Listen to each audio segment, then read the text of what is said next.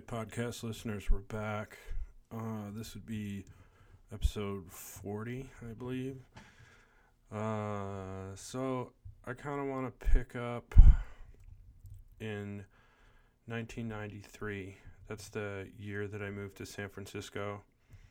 Um, let's see. I guess I should talk a little bit about what led me to San Francisco in the first place. Uh, that year, or perhaps maybe in the latter part of 92, uh, I was working at a skateboard shop in Albuquerque called the Beach Zone. Um, I had been a faithful customer of the place through my teens. And uh, when the opportunity came up to work there, I was fucking all in. At the time, I was working, I think it's Sizzler Steakhouse. So the job doing retail at the Beach Zone was a, a level up in my mind. Um, part of my responsibilities at the Beach Zone were ordering all the stuff for the skateboard area. Uh, so I ended up being on the, the phone with all the salespeople at the different companies. And one afternoon, I remember I was talking to Rob, um, who was the salesman at Think Skateboards in San Francisco. And I forget how it went down, but basically, I told him I could sell more of his boards if the graphics were better. Uh, his competitors, I thought, were doing much better board graphics. And uh, I think I added, you know, I think I could draw better graphics myself, frankly, than what you're offering. And Rob thought that was funny and kind of cocky and was like, well, send some drawings to us. Let's see what you got. And I did just that. Um, I wrote out Think a few times in an old uh, graffiti sketchbook that I, I still have on my bookshelf. And I photocopied the, the stuff I drew for them and a few other things that I just thought they might like to see that were in that same sketchbook. And I put those Xerox copies in a manila envelope, like a big one, and took it to the post office and sent it off and hoped for the best and maybe a w- just a week later, maybe even less than that, I heard back from Rob, and he was like, "Yo, we fucking love what you drew. Like, we want to buy some of this stuff." And I was like, "Fuck yeah! See, mm-hmm. fresh, awesome. Let's do this." And uh, that was kind of the the beginning of uh, my whole career as a uh, freelance illustrator, so to speak um, I think around that time too, I did some graphics for Burton snowboards that were kind of graffiti style, and also around that time, I started uh, doing graphics for uh, tribal clothing. Um, but back to think. Um, so after they bought um, the first batch of things, uh, they asked for more, and so I drew up some more stuff, some things, um, like turning light bulbs into characters, uh, stuff like that. Some kind of like raver slash graffiti kind of skate stuff, which they really liked. And so we went back and forth um, with graphics and uh, checks coming in uh, for a little while there. We're really developing a relationship. Uh, I forget. Let's see. So, 93. I believe. When would that have been? So, it was probably the fall of 93. Uh, I went to the ASR trade show, Action Sports Retailer, um, per the invite of the guys at Think. Um, and because I worked at a skate shop, it was really easy for me to get a pass and have a legitimate reason for being there. Um, it was the place to go, like for myself as a the kid that was doing all the skateboard ordering um, for our shop. It was the place for me to go and see what pretty much every single company had to offer. Um, you know, for the the next season, or you know the whatever next uh, period.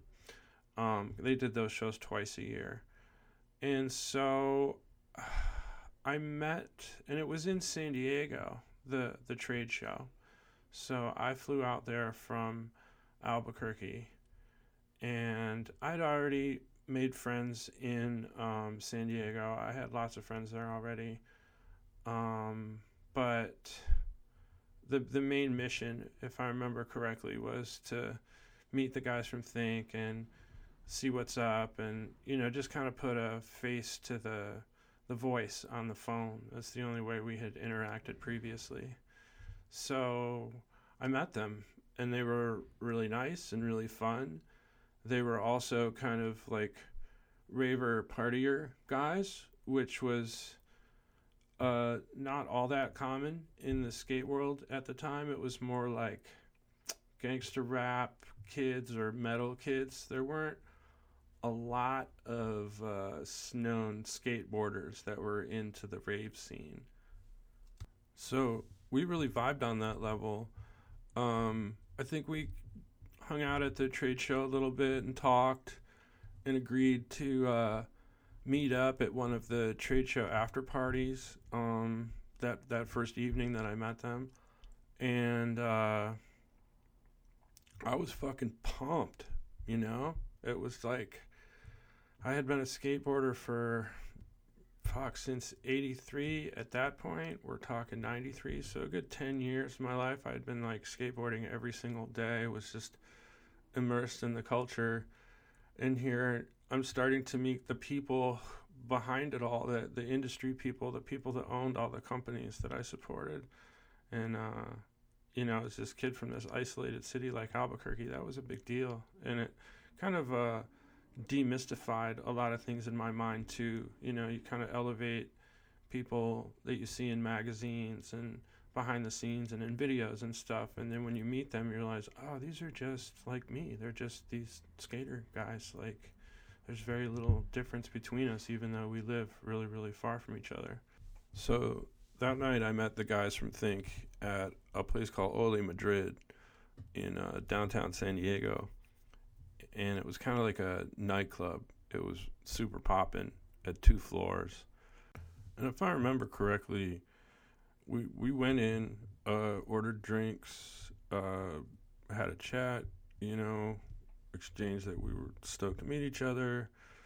And I think it's at that point that they dropped the news that they wanted me to work full time for them doing uh, board graphics. And I was like, fucking holy shit, yeah, I definitely want to do that. And they were super pumped. And I think at that point, you know, that meant that, um, you know, I would just do that from Albuquerque. And uh, in any case, I was fucking super psyched. I couldn't be happier. And I think at that point, they might have offered me an ecstasy for the first time. And I was like, fuck yeah, let's let's try this. And uh, I had never done it before. They had done it lots and lots. They were fully into the uh, rave world back then. But I'd never done it before, so I had no idea what the deal was. So I uh, I think I just meandered off by myself and was just kind of like waiting for it to come on. I'd heard all kinds of stories, and uh, they had some really bumping uh, house music playing uh, in the basement but we were there kind of early, and there might have only been like five or six people in the basement DJ area, you know, dance floor. And there probably could have had maybe 40 people in there, you know, normally. So it was really fucking empty. And off in a dark corner, I just started really feeling the music. And I was a I was a raver at that point already. I'd been dancing like crazy in Albuquerque. And uh, so you know again i'd never done e before so i didn't really know you know what how i was going to feel and so i think it was greg and keith from think um, came down into the basement area and saw me dancing by myself like actually like break dancing which i never do i was like doing floor moves and I was fucking, you know, high as a kite all by myself. And uh, they were like, "Hey, Mike, what's going on, dude? How you doing?" And I was like, "Oh, I'm good. I'm good." And they were like, "Did that E hit you?" And I was like, "I'm not sure." And they were like, "Dude, you're breakdancing by yourself in the dark in a basement at a club. I think you're high as fuck." And I was like, "Yeah, maybe that's it." And they just laughed and laughed. They're like, "Dude, it's definitely it. We're glad to see that you're having a good time, you know." And I was like, "Man, I feel awesome. This is great. This is amazing." They just laughed and laughed and laughed. They couldn't fucking believe it. I was such like a, I don't know. I just ha- I hadn't uh, I hadn't done that yet, and it was at that time the ecstasy was really really really good. It was a, a really nice body high that lasted for a long time. Um, yeah, it was it was nice. You know, I I didn't do it a lot because it was kind of expensive. It was about twenty dollars a pill back then and again, this is like 93. Um, so, you know, you could get a 40 for like $2 and get real faded, which was kind of what we did. Usually we would drink 40s and smoke weed before we'd go into a rave just because the, the E's were so expensive. Um, so, in any case, we partied late into the night together in San Diego and bonded and I was so excited to do more work for them. And um, if I remember correctly, we hadn't talked about me moving to uh, San Francisco at all. It wasn't really necessary. But maybe just a week or two uh, after I met them at the ASR trade show, I got a call from Rob, the sales guy, and he was like, "Yo, when are you moving to San Francisco?" And I was like, "Oh shit, I hadn't really been tripping on that." And he was like, "Oh yeah, dude, like I have an extra room in my flat, you know, here in here in San Francisco, and you could rent the the room that's going to be open." And I was like, "Fuck, wow." I guess I could do that. And he was just like, "Yeah, dude, it's all it's fucking ready to go. Like, let's do this." And what I didn't really realize at the time is that Rob was kind of, he needed a roommate. and he also knew that I had been offered a job. So he just kind of jumped the gun a little bit, I guess, and invited me to move there. And uh, so I did. I think my rent was $375 a month. I lived at, um, what was the address? I like it was the 1900 block of McAllister between Central and Lyon. And I remember uh, the first location of Everlasting Tattoo was uh, right next door. Um, so there was that was kind of an easy landmark to just tell people I lived next to Everlasting. Um, so I guess it was like September, must have been like September 30th or 29th of 1993. I flew to San Francisco with a few bags full of just things to get me started there. Um, and arrived and met Rob, who I'd met previously at the trade show, and we went to his house and I met his roommates and it was very, very, very, very fucking exciting. I had never been to San Francisco before. I'd had friends visit for years and came back with the best stories. Um, it was in all the skateboard videos back in the day, and I knew the rave scene here was cracking. Um, and I was told the drugs here or in San Francisco were really, really, really clean and good and strong. So I was just like, I was stoked for sure, for sure. Super, super stoked. Um, so I got, I remember I got there, I got in my room. I think I might have gone immediately to like a futon shop and I bought a futon and a mat to get delivered so I'd have something to sleep on. Um, which a lot of us did just because those damn futons were so cheap. Um, and we were fucking broke. Um, so that first, I think that I'm, if I remember all this correctly, I think I arrived on like a Saturday, and got oriented where I was and met everybody and got a key for the house and paid deposit stuff and all that to Rob and you know made it all official. And then I had heard about a place called Psycho City that was like the only graffiti spot that people um, would tell me about that had visited and gone back to Albuquerque. They were like, dude, you've got to go visit Psycho City. It's right where Haight Street um, begins, where it hits Market Street, and I that's all the location information I had at all, and uh, I decided to set out and go check this place out. So I loaded up uh, my tribal backpack with spray paint, and uh, I hopped on my skateboard and uh, left the Western Addition neighborhood where I was living, and uh, cruised over to Haight Street, and then just started skating on down Haight Street towards Lower Haight. Again, this was like the first time I had skated in San Francisco at all. Period. Um, really had no idea of the layout of the city and the hill system and anything like that at all. So I'm just oblivious as fuck. This is probably such a common rookie move of skateboarders going to San Francisco, just thinking, oh, I'll just cruise around. So I start going down Haight Street from Upper Haight, and anybody that knows knows, you know, they call it Upper Haight because it's at the top of a big hill. And so I was going on the downside and uh, quickly realized I was going really, really fucking fast, faster than I've probably skated in months um, but was able to drag my foot and keep myself under control. And I was able to get all the way down um, through Visadero on Haight Street, all the way down the bottom of the hill there.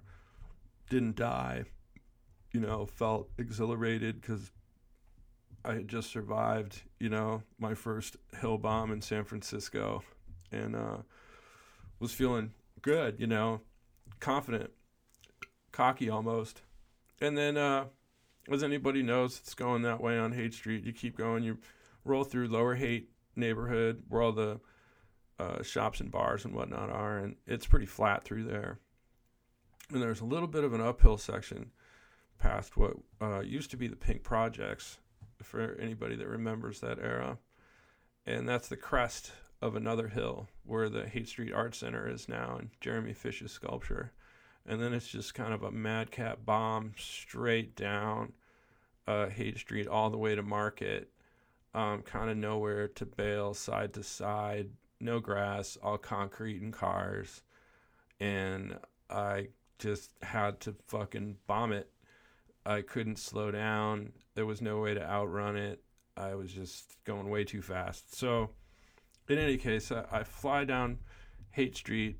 I get to Market Street and uh, I forget how I must have been once I got to Market Street. There was a bus uh, going up Market Street, and I was going straight for it, and I was wobbling because I was going so fast, and I, I somehow avoided the bus. But I remember getting eye contact with a few people on the bus, and they were like, "Oh shit, this kid's gonna hit the bus! Oh fuck!" And then I barely got around it and then there was a taxi cab, so I had to actually jump off my board, and I literally jumped over the hood of this cab. I don't, I think I jumped right over the hood. I don't think I touched the car at all. And then when I landed on the other side, um, I had to roll it out. And luckily, there weren't any cars coming the other direction, or I probably would have been dead because I, I, didn't have a helmet on. Um, but I did roll it out, and uh, I don't think any of the spray cans came out of my bag. It was kind of crazy. And I was able to retrieve my skateboard, even it didn't get um, broken in the process of the whole thing, you know. And I got my board back and I fucking limp over to the sidewalk and I check myself out, make sure I'm not bleeding out of anywhere. And I was like, motherfucker, dude, you got to be careful. This city's to kill you. Like, these hills are gnarly. Like, fucking respect, dude. Like, chill out. Like, don't do that again. You know, these mental reminders that I fucked up really bad. I could have died, you know? It was like, take a moment, you know, learn something from this. And I never forgot that. I, from then on, I super respected the hills.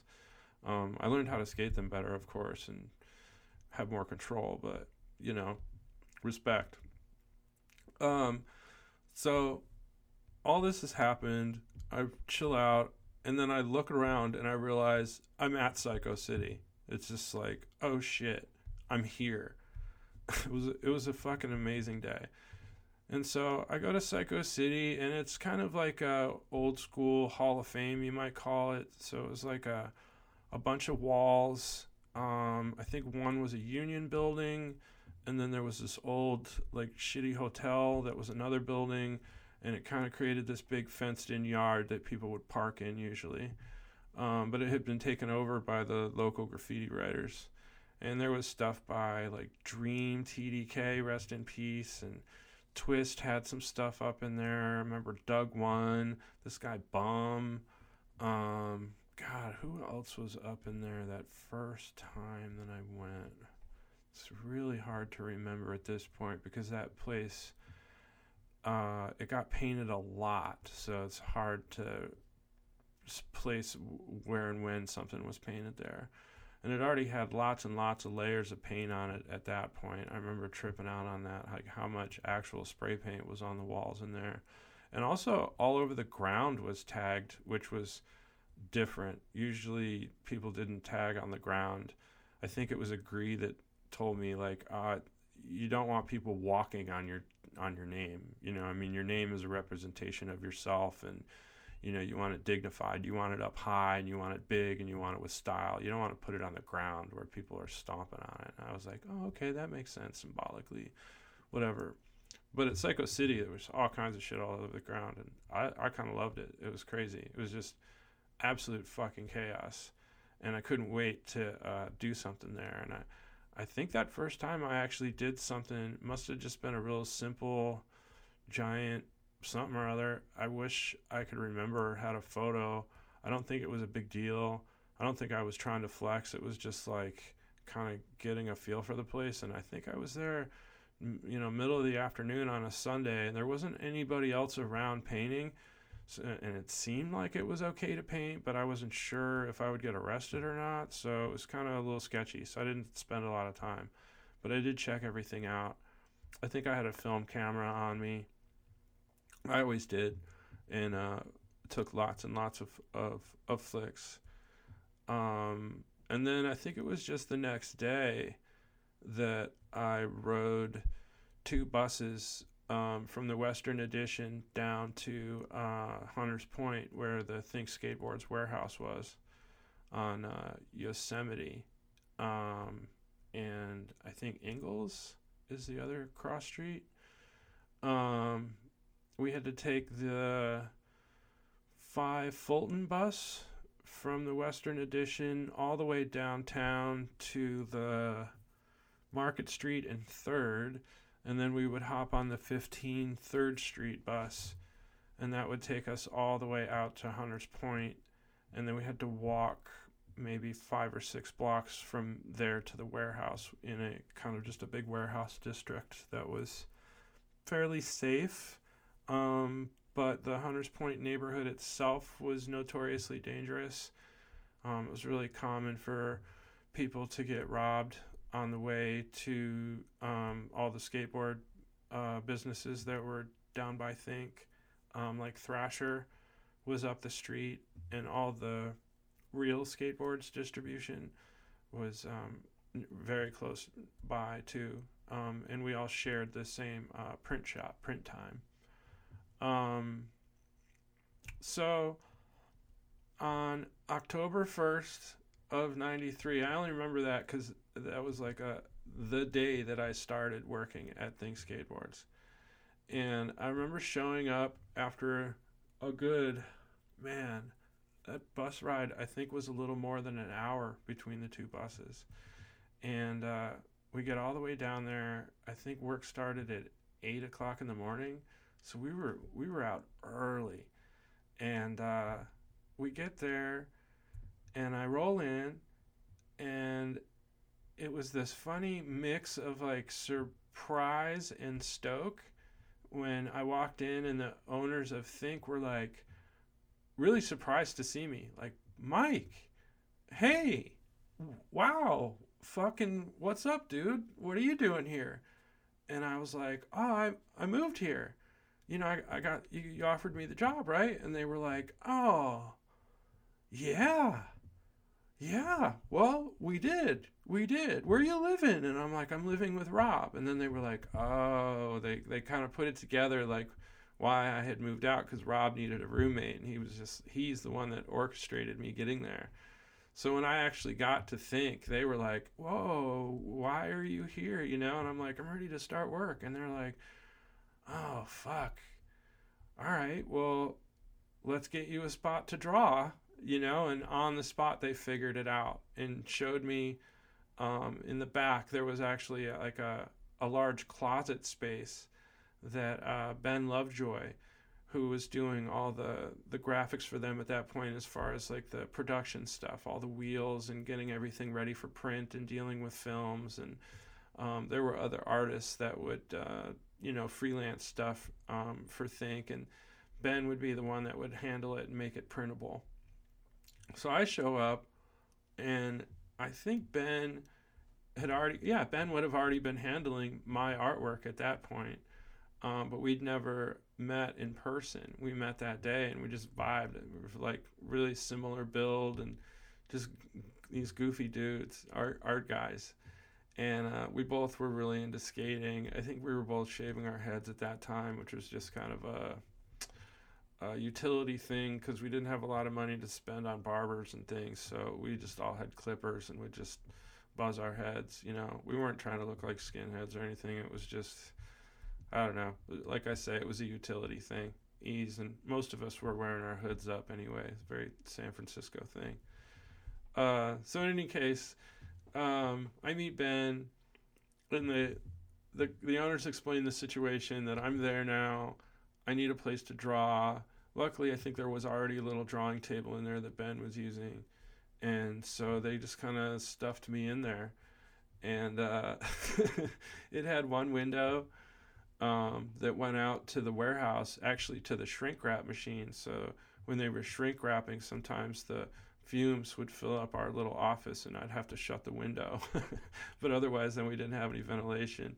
And I don't think uh, I think that the door opened into the office, so we couldn't leave the door open if Ben was going to sit at the computer. It was like that small of a room.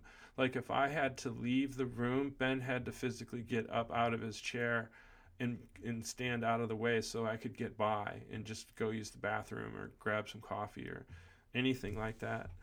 Um, damn, those were good days. So anyway, uh, me and Ben hit it off. Uh, we were exchanging, you know, I think music taste and stuff uh, right off the bat. Uh, started hanging out after work, um, doing other shit, making friends and whatnot.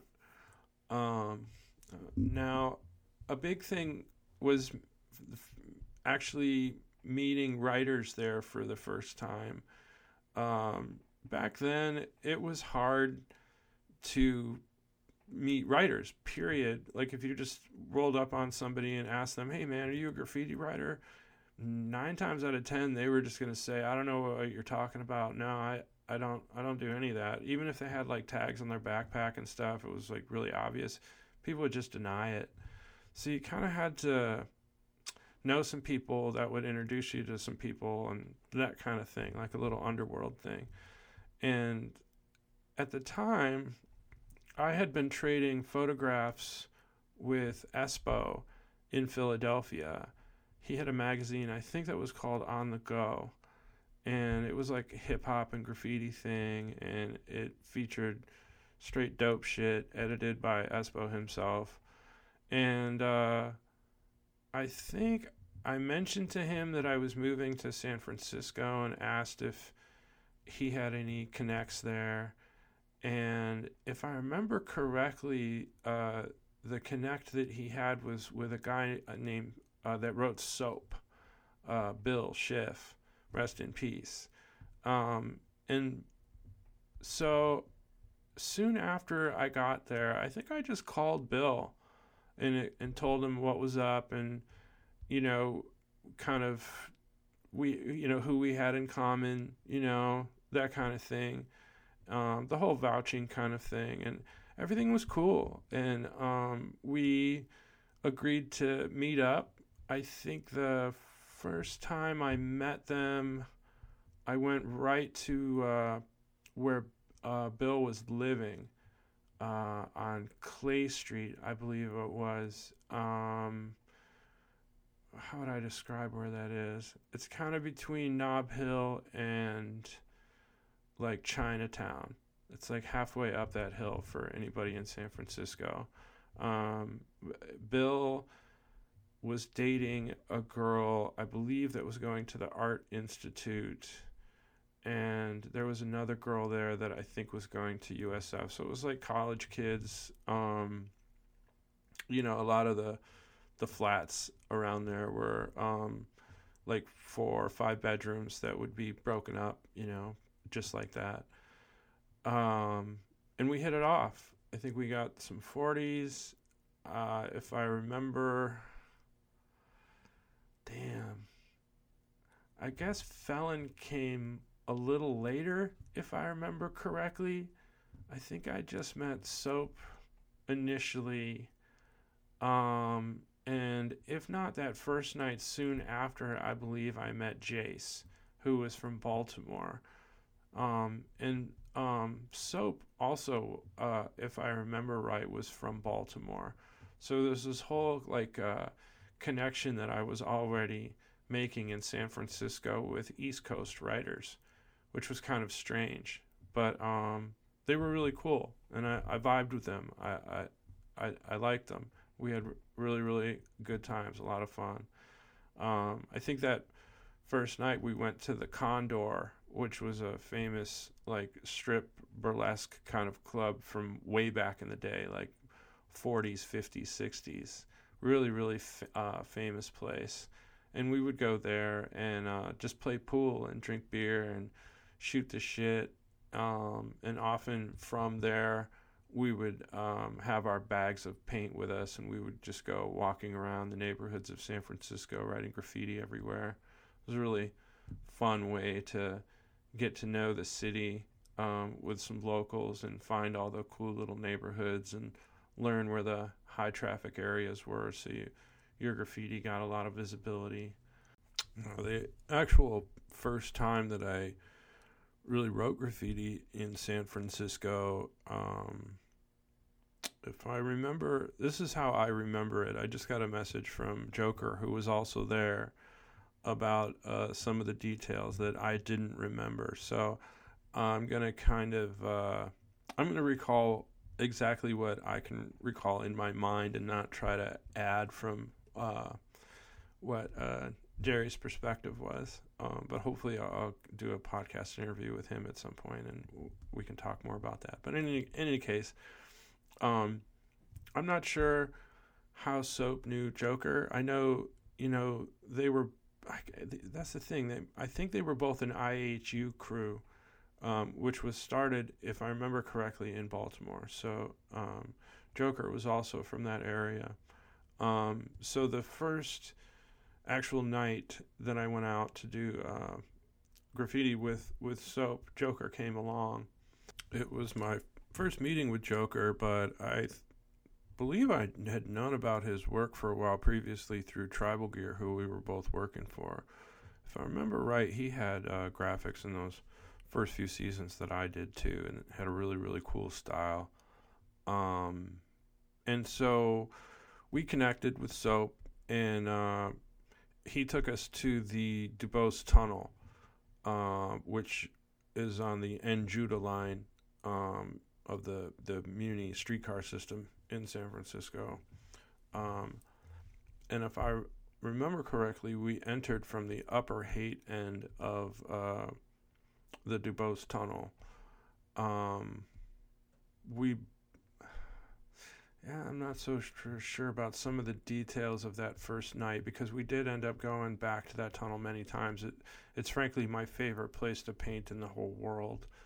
Um, it's it's very very exciting. You have to, well back then like we would sit um, and watch the trains go in and out and try to figure out the the timing because you had to go into the tunnel at a time when the trains weren't anywhere nearby or you'd get flat out killed. So we kind of got the, the gist of it, I think, from Soap about when we could go in. And we waited for um, a train car to come by, pick up its passengers, and then descend into the tunnel. And we just followed it in um, and kept an eye out off in the distance um, at the other end of the tunnel for headlights. That would be our warning that a train was coming from the other side on the the left side of the tracks. Um, but as long as you didn't see any of those, you know, uh, the, the headlights basically, you were you were safe, or you know, relatively safe in a tunnel. Um, but yeah, it was. I think we might have tried to follow the last train car in so that we knew another car wasn't going to be coming from the other direction. Um, often that was the case. We would try to just uh, even physically see on the on the, the time sheets um, for the different trains that were available in the cars and at the stations. You could just see what what time the last one uh, rolled back into downtown. So it was really simple as that. Um, so yeah, uh Joker recollects that uh, just uh, Soap and I did a piece each in the that that tunnel that night, and that that seems right. Um, I do remember Joker being there, but I, I, guess I can't remember if he painted something in there that night. Um, but that was a big, big fucking deal. It was like my first time painting in San Francisco, and we're in this like train tunnel in part of San Francisco's kind of subway system. Um, it was really dangerous and dirty, and ah, it was just such a fucking adventure. It was so, so rad. I think Joker was living in the East Bay at that time, and uh, Soap was living in the city like I was, so I ended up uh, spending a lot more time with Soap early on there. Um, one of the early things I remember that he did, uh, he was really into using these uh, Pilot brand silver paint markers. Um, he would rack them by the box. Um, there was a art supply store on uh, Market Street that he particularly liked to grab those from. It was like a really easy rack for him. Um, he was kind of a he was like a really really handsome kind of slick con man kind of dude. Um, he could like like he'd look you right in the eye with a smile while he was stealing, you know, right out from under you. Uh, he did that all the time. I thought it was pretty amazing. Uh, but anyway, he uh, he would get these uh, silver markers, and immediately uh, he would basically destroy uh, the tip of the marker.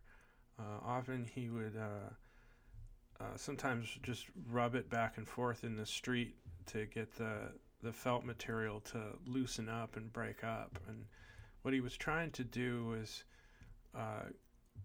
open up the felt so much that you could get a pretty fat line of silver out of a pretty small marker relatively. Um, so I remember sometimes he would um, use a key and like pull at the felt and like key, key it out basically I think is what he would call it and it would kind of fan out the felt so again it could be filled with that silver liquid and give you a nice big fat line. Also, sometimes because um, the the felt was loosened up, you could get the the silver uh, ink to drip really nice, which was kind of a what I think of as a predecessor to the KR's uh, brand of ink, uh, which famously had that incredible uh, ability to make these long straight drips um, out of a mop in that case.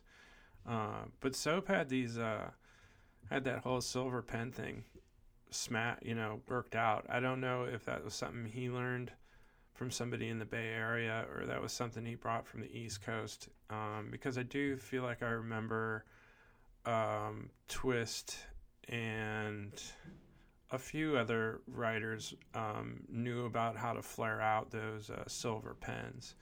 And they were also a particularly good tool, I think, in San Francisco because of the uh, abundance of uh, these mailboxes that are. They're not actual mailboxes like the blue ones. They're painted green, and they're where the mailmen store um, their different route bags inside those green boxes and the silver ink really stands out nice on that green.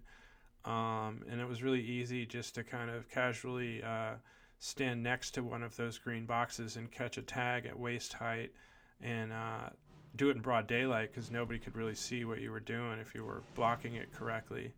And uh, I remember Soap was particularly good at um, doing those uh, silver pen tags during the day.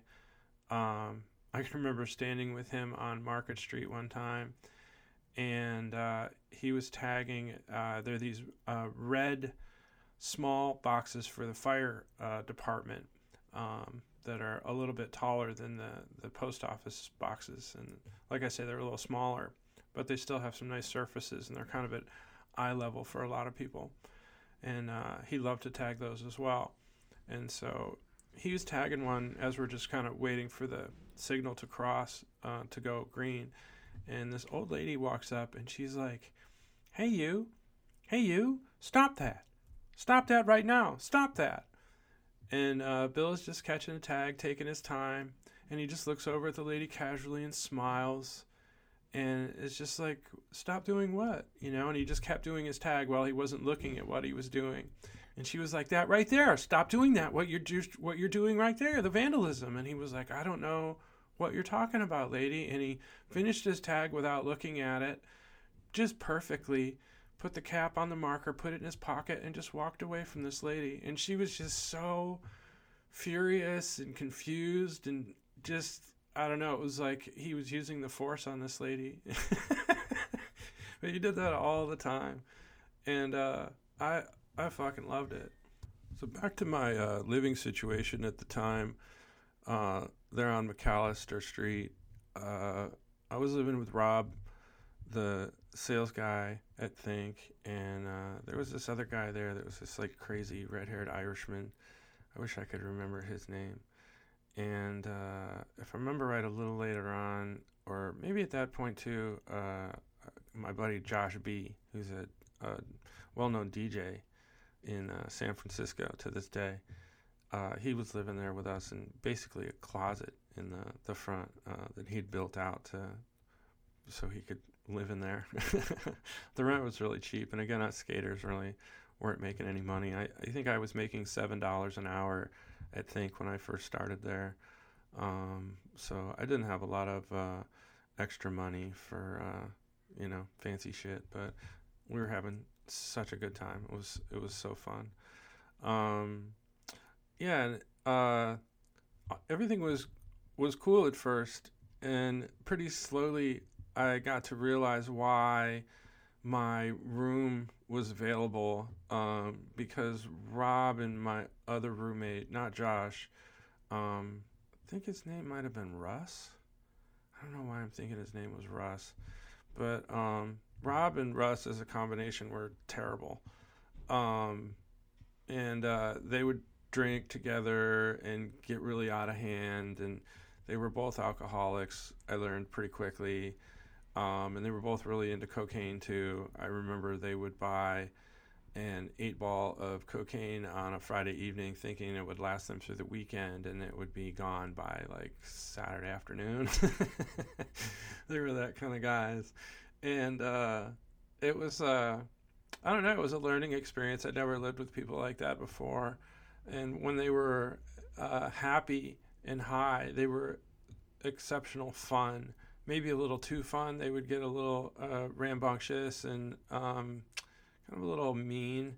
Um, but just being so high, not really realizing that, you know, like just kind of, I don't know. I'll, I'll give you an example. At the time, uh, I had a girlfriend that was living in England and she was going to Exeter University on an exchange program, and I was living in San Francisco, and you know, so obviously I was kind of heartbroken and missed her and couldn't wait to see her, and uh, my new buddies, my new roommates, thought that was really cute. Um, and they would kind of hassle me a, a, bit about it and just be like, dude, just, you know, fuck some girls here, dude. She, she wouldn't have to know about it. They were that kind of guys. They would uh, get drunk sometimes and have their girlfriends over. And they thought it would be really, really funny to have their girlfriends uh, yell out my name while they were fucking their girlfriends. And it happened to be that they were on either side of my bedroom.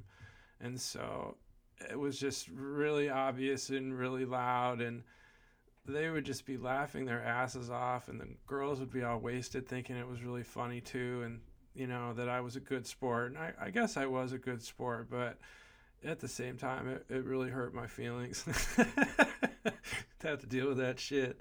And uh, I remember just trying to put uh, my headphones on and try to turn my uh, Walkman all the way up and just rave out and try to ignore them. Um, but you know, otherwise it was it was a really fun place to live. I, I, admittedly, I kind of got caught up in the alcohol. I remember getting really into Jägermeister at that time and would drink whole bottles of Jägermeister and get super faded. And uh, I really enjoyed that. Um, I was smoking weed a little bit then too. Um, people were passing around a lot of LSD back then too that I was always down to to try. I had done that a few times in Albuquerque before I'd moved to San Francisco. Um, trying to think there. I remember pretty early on. I my roommates uh, wanted to throw a house party and invite their friends, and I hadn't been there too long. And I remember inviting uh, Soap and, and his friends. I think Jace came too. I'm not sure if uh, Felon had entered the picture yet. I think he came a few months after I was there from Baltimore. He was one of Soap's best buddies, if I remember right, and uh, ended up being, you know, w- with us constantly. Uh, but I can remember that night at the uh, house party, like the Victorian house that we lived in was really crooked from the earthquakes and stuff over the years.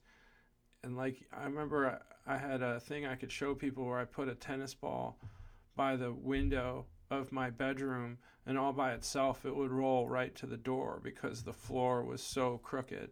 Um, you know, and so at a certain point at this party, um, in the hallway, it was like a shotgun style flat. So you'd come up the stairs and you could see all the way out the back door through a long hallway, and all the rooms were just off to the right of that hallway.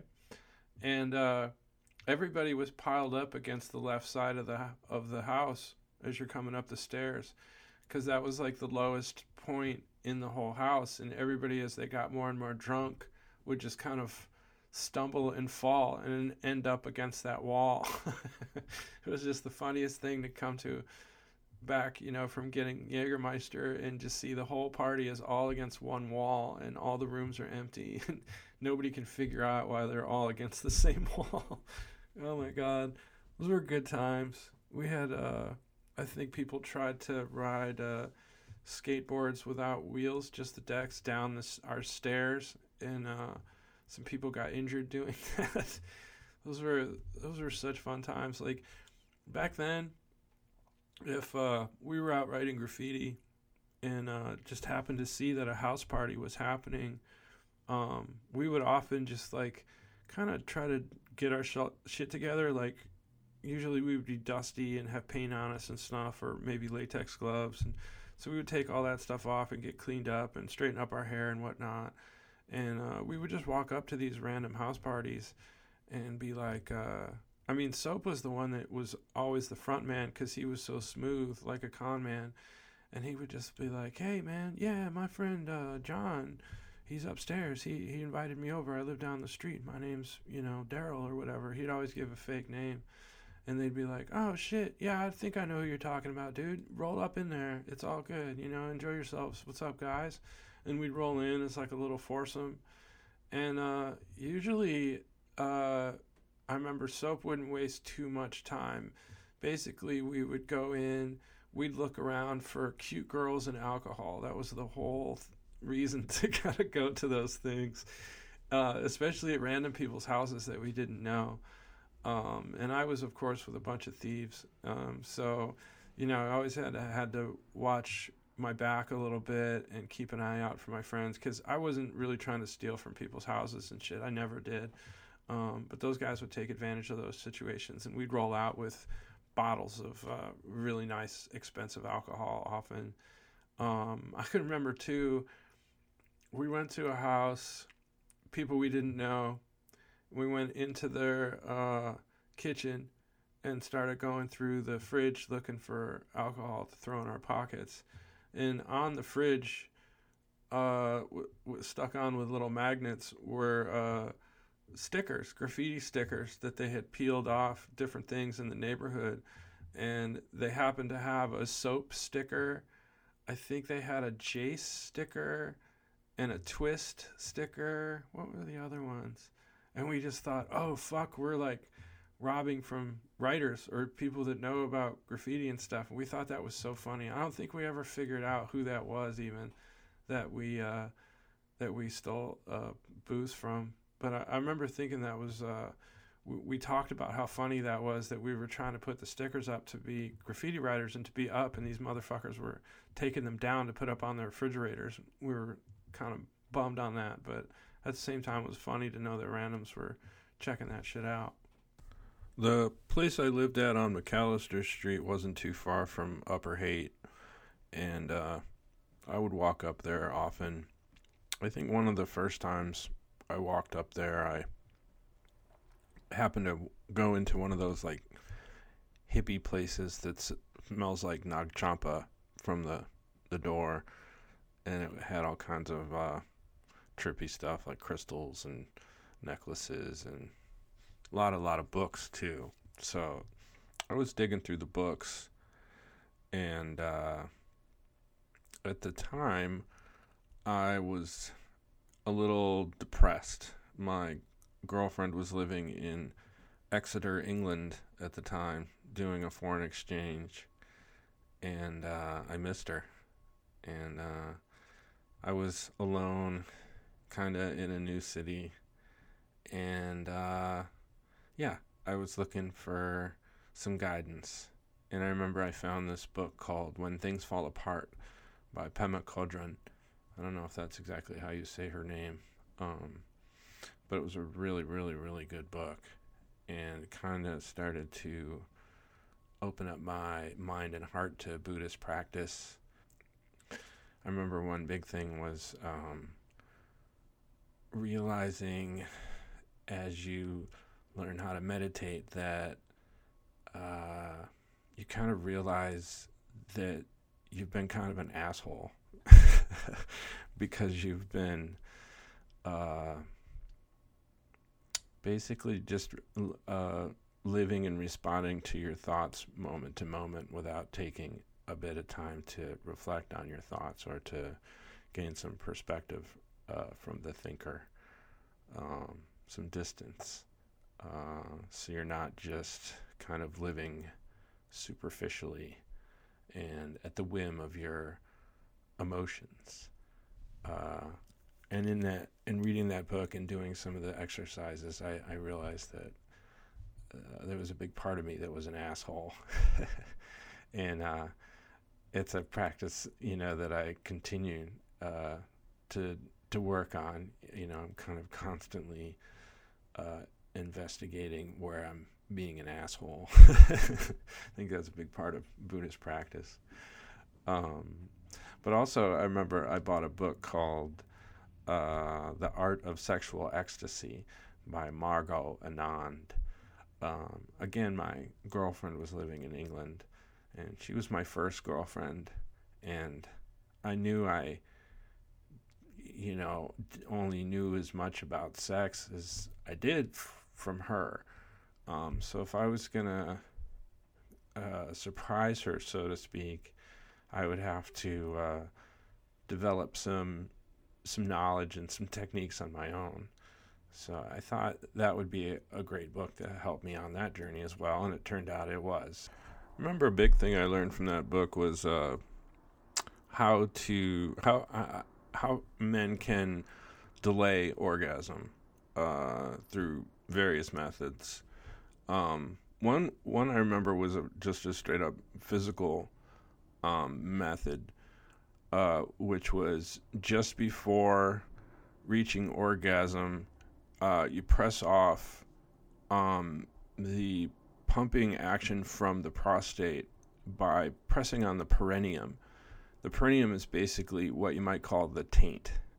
Um, but by pressing there in the right moment, um, just at the moment of ejaculation, uh, you you basically you stop that process from happening. So if you hold the perineum down as you're orgasming, um, it stops the ejaculation part, and by just kind of relaxing and letting that um, sensation pass, uh, you can maintain your erection and keep going. Um, easier said than done. it's kind of an awkward thing in that moment to reach down between your legs and and stop it. Um, but it does work. Uh, I, I know that it, it does work. And if you just keep doing that, uh, you can kind of uh, prolong sex indefinitely. At a certain point, it's just kind of a, a, a useless trick, not something to be relied on. Uh, but that book did uh, opened me up to a lot of those different kinds of uh, things that I, I, didn't know about my own body.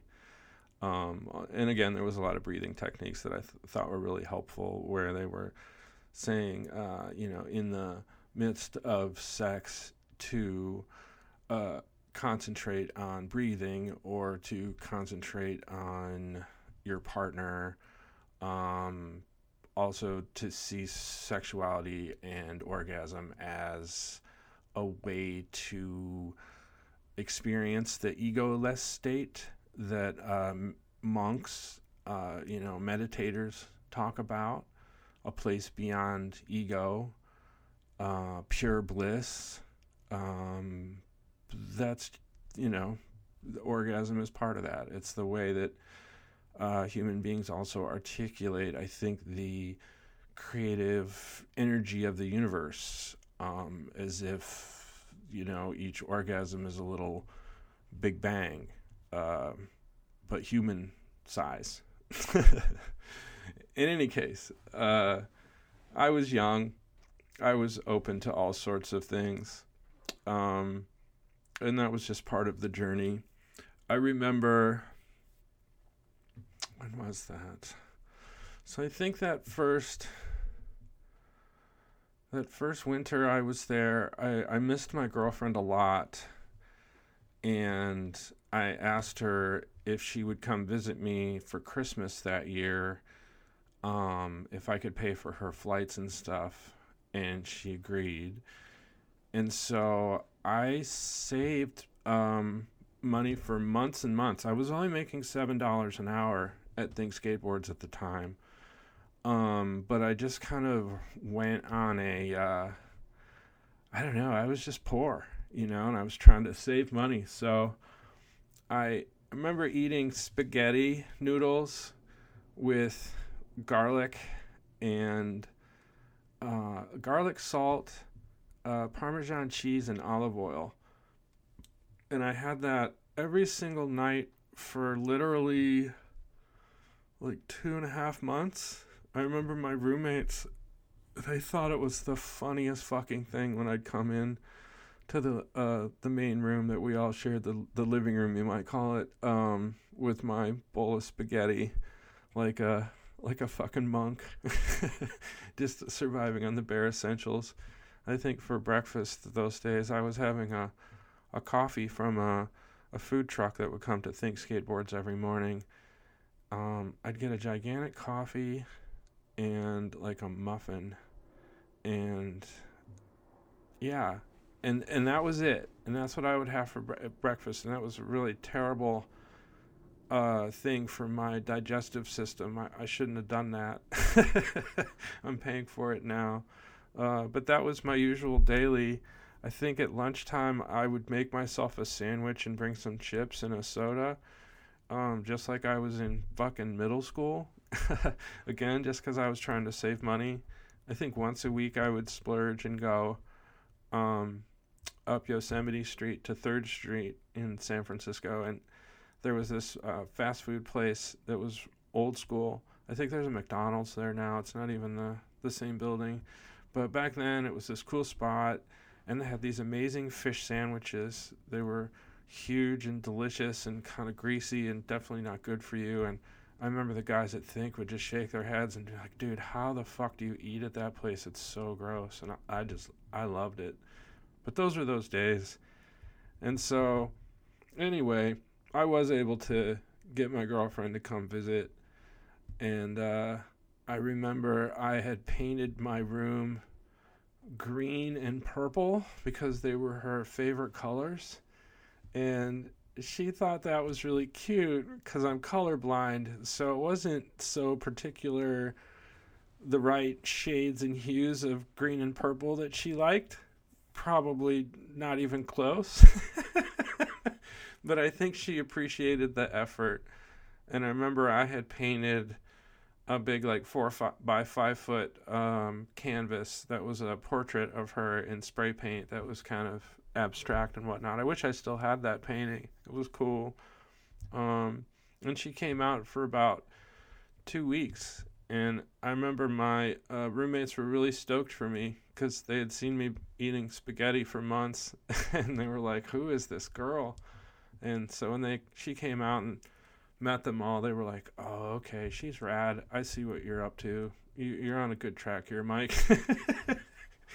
and that was super fun. We had a fucking amazing uh, two weeks. I remember one night we were all partying, drinking a bunch, and we were gonna go up to Haight Street um, to drink. And I think I knew we had like 20 minutes before we needed to head out, and uh, my girl and I agreed that it would be fun to fuck real quick in my room, and uh, we got into it, and we were having a great time, and I don't think we were making much noise. I think there was like stereo noise in the house that was kind of drowning things out. Um, but we were we were really going at it, sweating hard, and you know, we were very, very much in love and hadn't seen each other in a long time. And at a certain point, my door burst open, and the I think it was three, the, th- the all three roommates, all guys, uh, all fell into my room. and it turned out that they had all had their ears against the door and were listening to me and my girl get it on and uh, having a good old laugh about it. And then the door, they just were leaning on it too hard. It just happened to open and they fell right in. so they're all on the floor and they're looking up at us. And luckily, Lori was cool. She just laughed and was like, get the fuck out of here. You know, and I laughed too.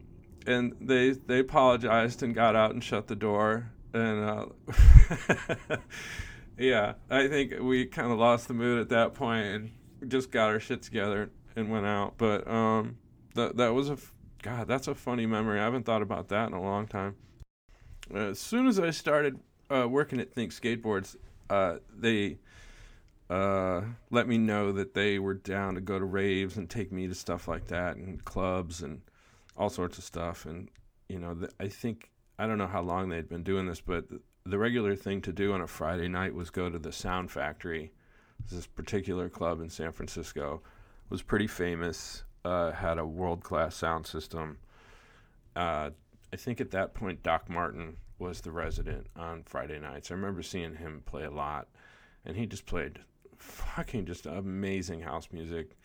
Um, sometimes he'd veer off into hip hop and acid jazz and whatnot, you know. But mostly it was just banging ass house music, and uh, it was just the perfect fucking environment for it.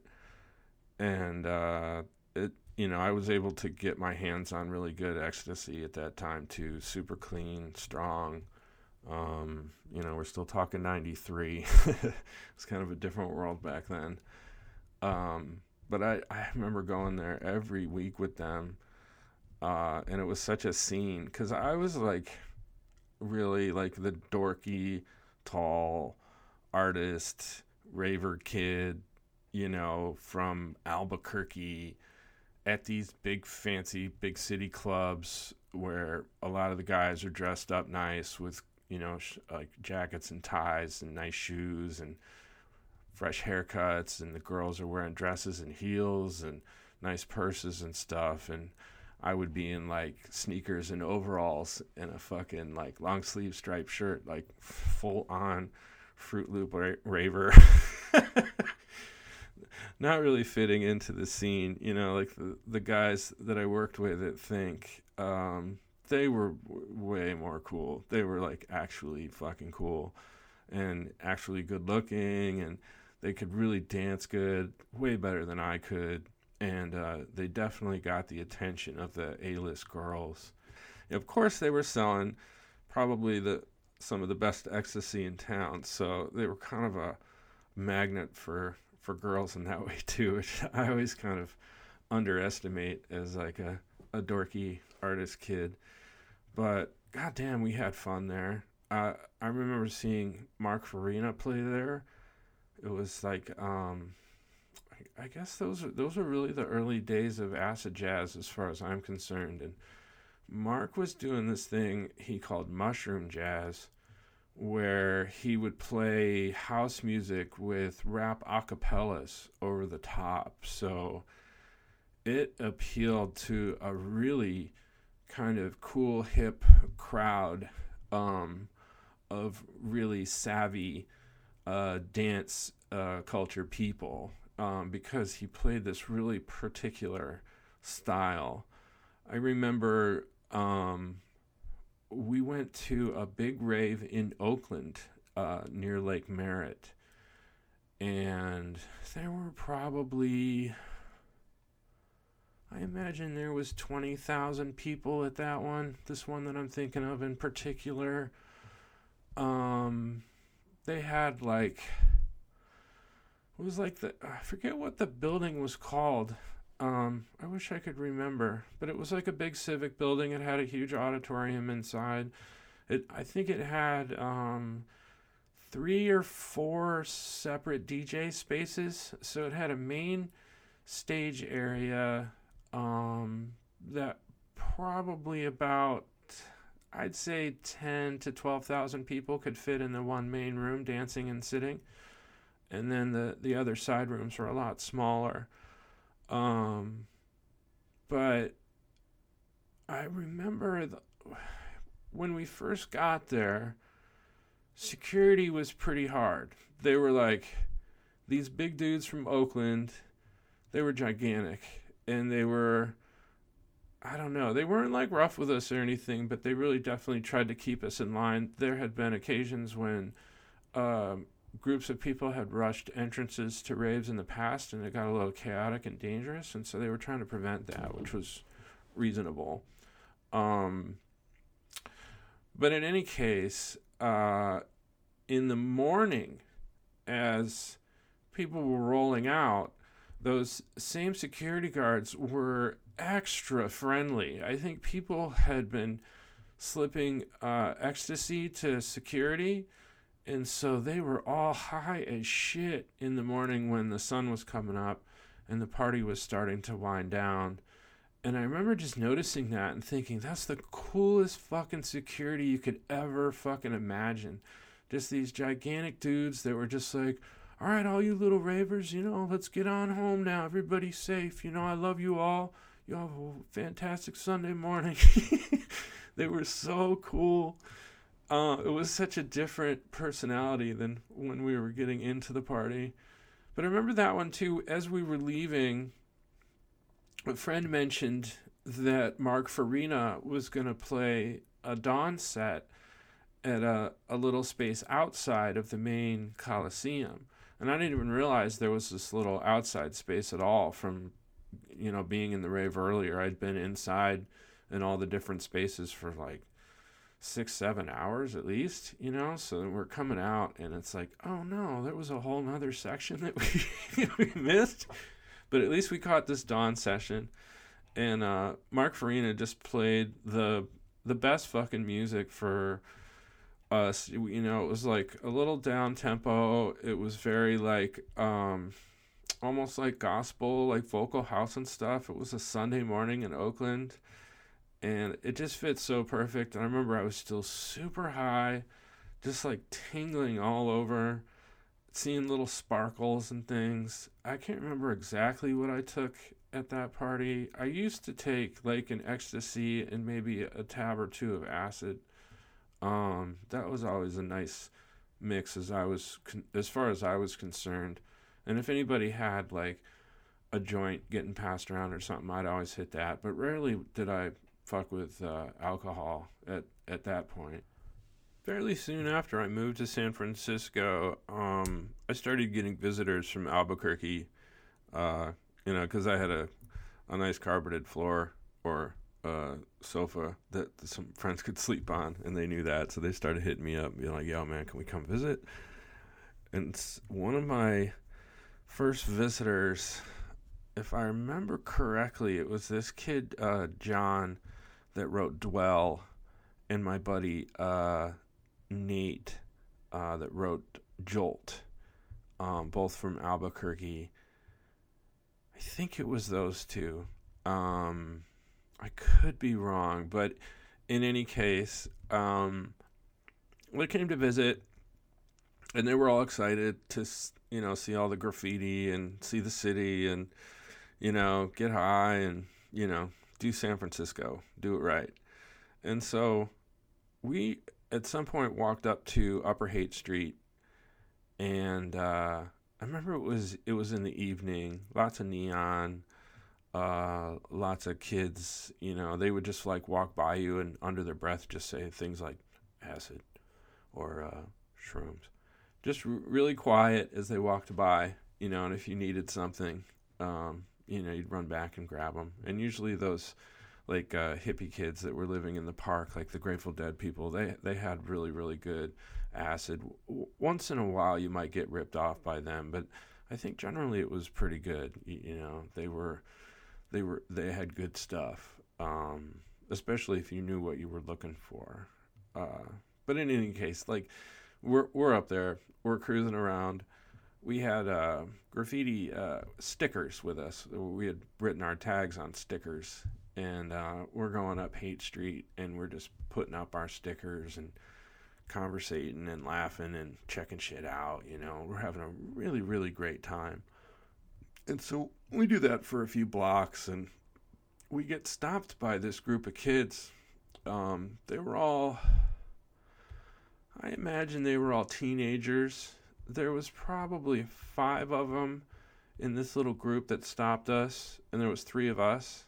Me and the two guys I was with were in their early 20s, and they were probably about mm, five, six, not you know five, seven, not like big dudes at all, kind of regular size. And uh, we were definitely outnumbered, and we could tell they were aggressive or whatever. Um, asking us what the fuck we're doing and I ended up taking the pole position and talking to the the main kid that was uh, obviously kind of the ringleader, and I just stepped to him and I was just like very plain, like old guy style, just like, hey man, we're just putting up stickers. We wrote our graffiti names on these stickers and we're just putting them up. You know, we're trying to go all city, and they were like, um, well, you know, this is our street. You know, we run this street, you know, and I was like, well, that's cool. We're not trying to like take over your street, dude. We're just getting up, you know. And if you don't want us to keep getting up, then like cool, we'll chill. They're just stickers. Like don't trip, dude. And I think like it just like the the, the main guy had probably already told the guys that they were going to jump us and they had kind of decided, you know. And so my conversation wasn't really going to help. It, it, but at some point, uh, one of the guys um, grabbed my buddy, I think it was Nate, and threw him up against like a uh, the security gates that they pull down over the fronts of stores on Haight Street and all over those big roll down metal gates. And I grabbed the guy, pulled him off Nate, and pushed him to the side pretty easily because I was just much bigger than all of them. And Nate and John just took off running. And um, I think th- like two or three of the guys took off after uh, after my friends, and I was there looking at the the main ringleader dude and uh, and his buddy, and just in a flash, uh, the guy hit me right in the cheek. Um, I th- feel like it was in the right cheek, but it happened so fast. Like he was quick. Um, remember he had like a little ring on, so it might have cut my cheek a little bit, but I was totally unfazed by it. Like it, it didn't hurt at all. It didn't push my head back. It didn't hurt my neck. I just, it was the weirdest thing because I'd been hit before, like hard. This wasn't that. It was really weird. Um, and I just looked at him and was like, all right, you get that out of your system? Are you done? Are you done now? And he was like, I don't know. And I was like, well, fuck you, dude. And I just turned my back to him and I started walking away. I didn't run. I made sure just to walk away.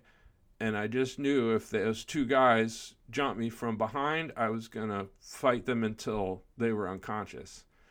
But luckily, it didn't get to that. And they just talked shit to me as I walked away. And I ended up walking um, all the way back to my apartment because I figured my buddies would stay off of Haight Street because of this gang of kids. And uh, I was hoping that they just were paying attention as we were walking from my uh, my apartment over to Haight Street. So I just walked home. I, I think I just sat out on the front steps of my of my building and uh, just waited. And sure enough, they knew how to get back. They were smart enough. This is pre-internet, you know. You really had to pre-cell phone. You know, you you had to be aware of your surroundings. Like in that kind of situation, they could have never found me. You know, like I didn't have. I might have had a landline. You know, they might have had this like man, that could have been a terrible nightmare if they didn't if they couldn't figure out how to get back. I was planning to go back up to Haight Street to do a little recon for them after like an hour, let things calm down and see if they were still up there. But luckily they got back to the back to my place, but I remember poor Nate was missing a shoe.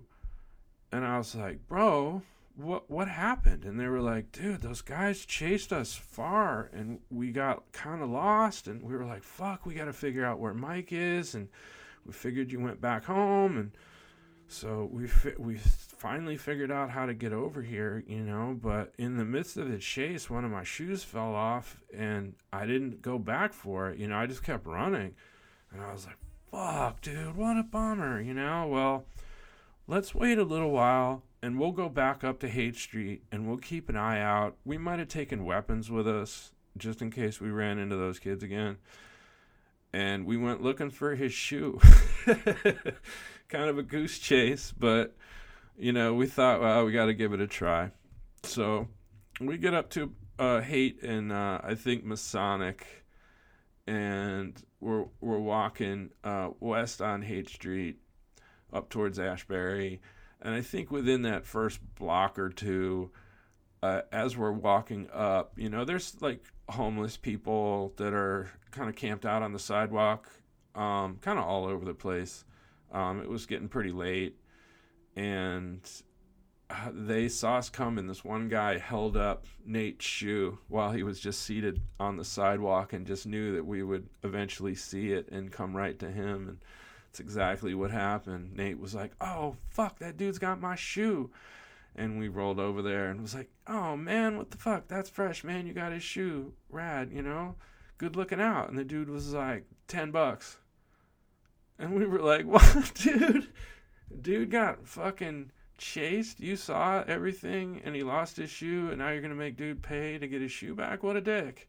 The guy was like, "Yo, man, I'm hungry, man. Uh, you know, ten bucks for the shoe. You know, if you want the shoe back, you gotta pay for it. You know, I got it for you." And he was like, "Fuck, man. How, you know, how about five? And the dude was like, "If that's all you got, dude, that's what I'll take." And he was like, "All right, it's. I think that's all Nate had." And so he gave him his fiver. The guy gave him the shoe. and I think we went and got a fucking burrito, and we didn't run into those assholes again. I think the kids were selling drugs up there, and they thought we were trying to infringe on their territory, and just had to let them know that that wasn't the case. Funny memory though. Sometimes on the weekends back there, um, I would run into friends, usually in the Mission or Lower or Upper Haight, and uh, they would let me know that there was uh, going to be a, a rave in the soccer fields in Golden Gate Park, right down by the ocean.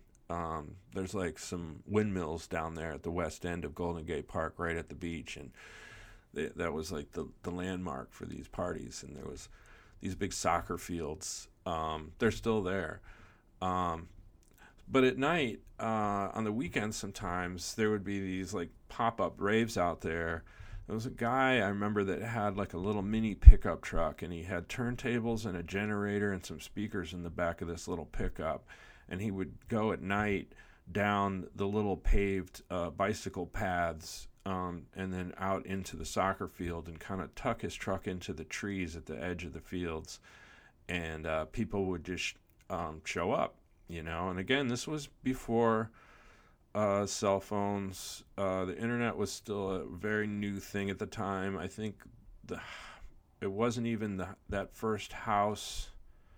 Yeah, it was a few years later that I had Wi-Fi in the house. I mean, this is still '93, so you just have to go out to the that part of the soccer fields and just kind of have a look around and um, try to f- you know, listen for the bass. That would be usually the dead giveaway. You'd be kind of just lurking in the trees and you'd hear boom, boom, boom, boom, boom, boom, you know, and you'd be like, oh shit, we've got to be close, you know.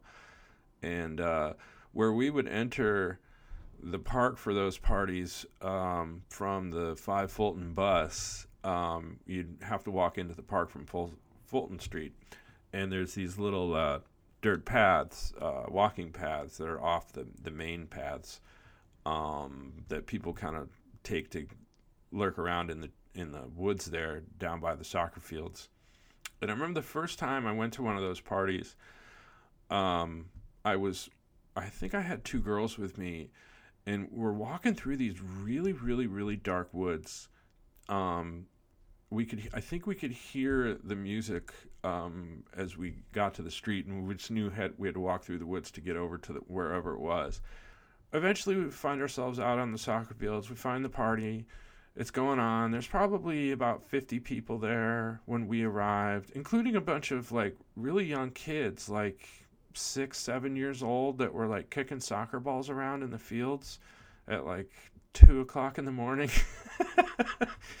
Um, but it was cool. It was mellow. It's it felt pretty safe. I think the music was muffled from the street by the trees, so there wasn't too much risk of the police coming. Um, again, nobody had cell phones, so even if somebody was walking through the park and was annoyed that people were throwing a rave, um, you know, the police probably wouldn't have got there for a while. And eventually, that's usually how those parties ended. Some police would show up, and um, people would have been able to warn the guy with the pickup truck that the cops were coming in enough time that he could turn everything off and drive away with his lights off real quiet on the other side of the park um, and get away. Um, and we'd be all bombed, and when the cops would actually get there, we'd boo them, and it was this this whole scene.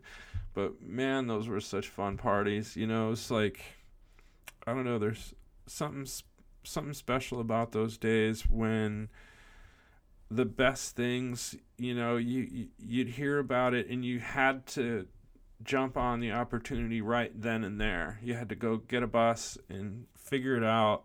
Um, and sometimes you'd get there and there'd be no party or the party would be busted already and you'd have to just like go try something else. But man, I, I miss the the spontaneity of those days and the just the willingness to do things illegally because it was just fun and we couldn't understand why police would want to bust us just wanting to dance and have fun and hang out with each other and meet new people and man god bless the rave era.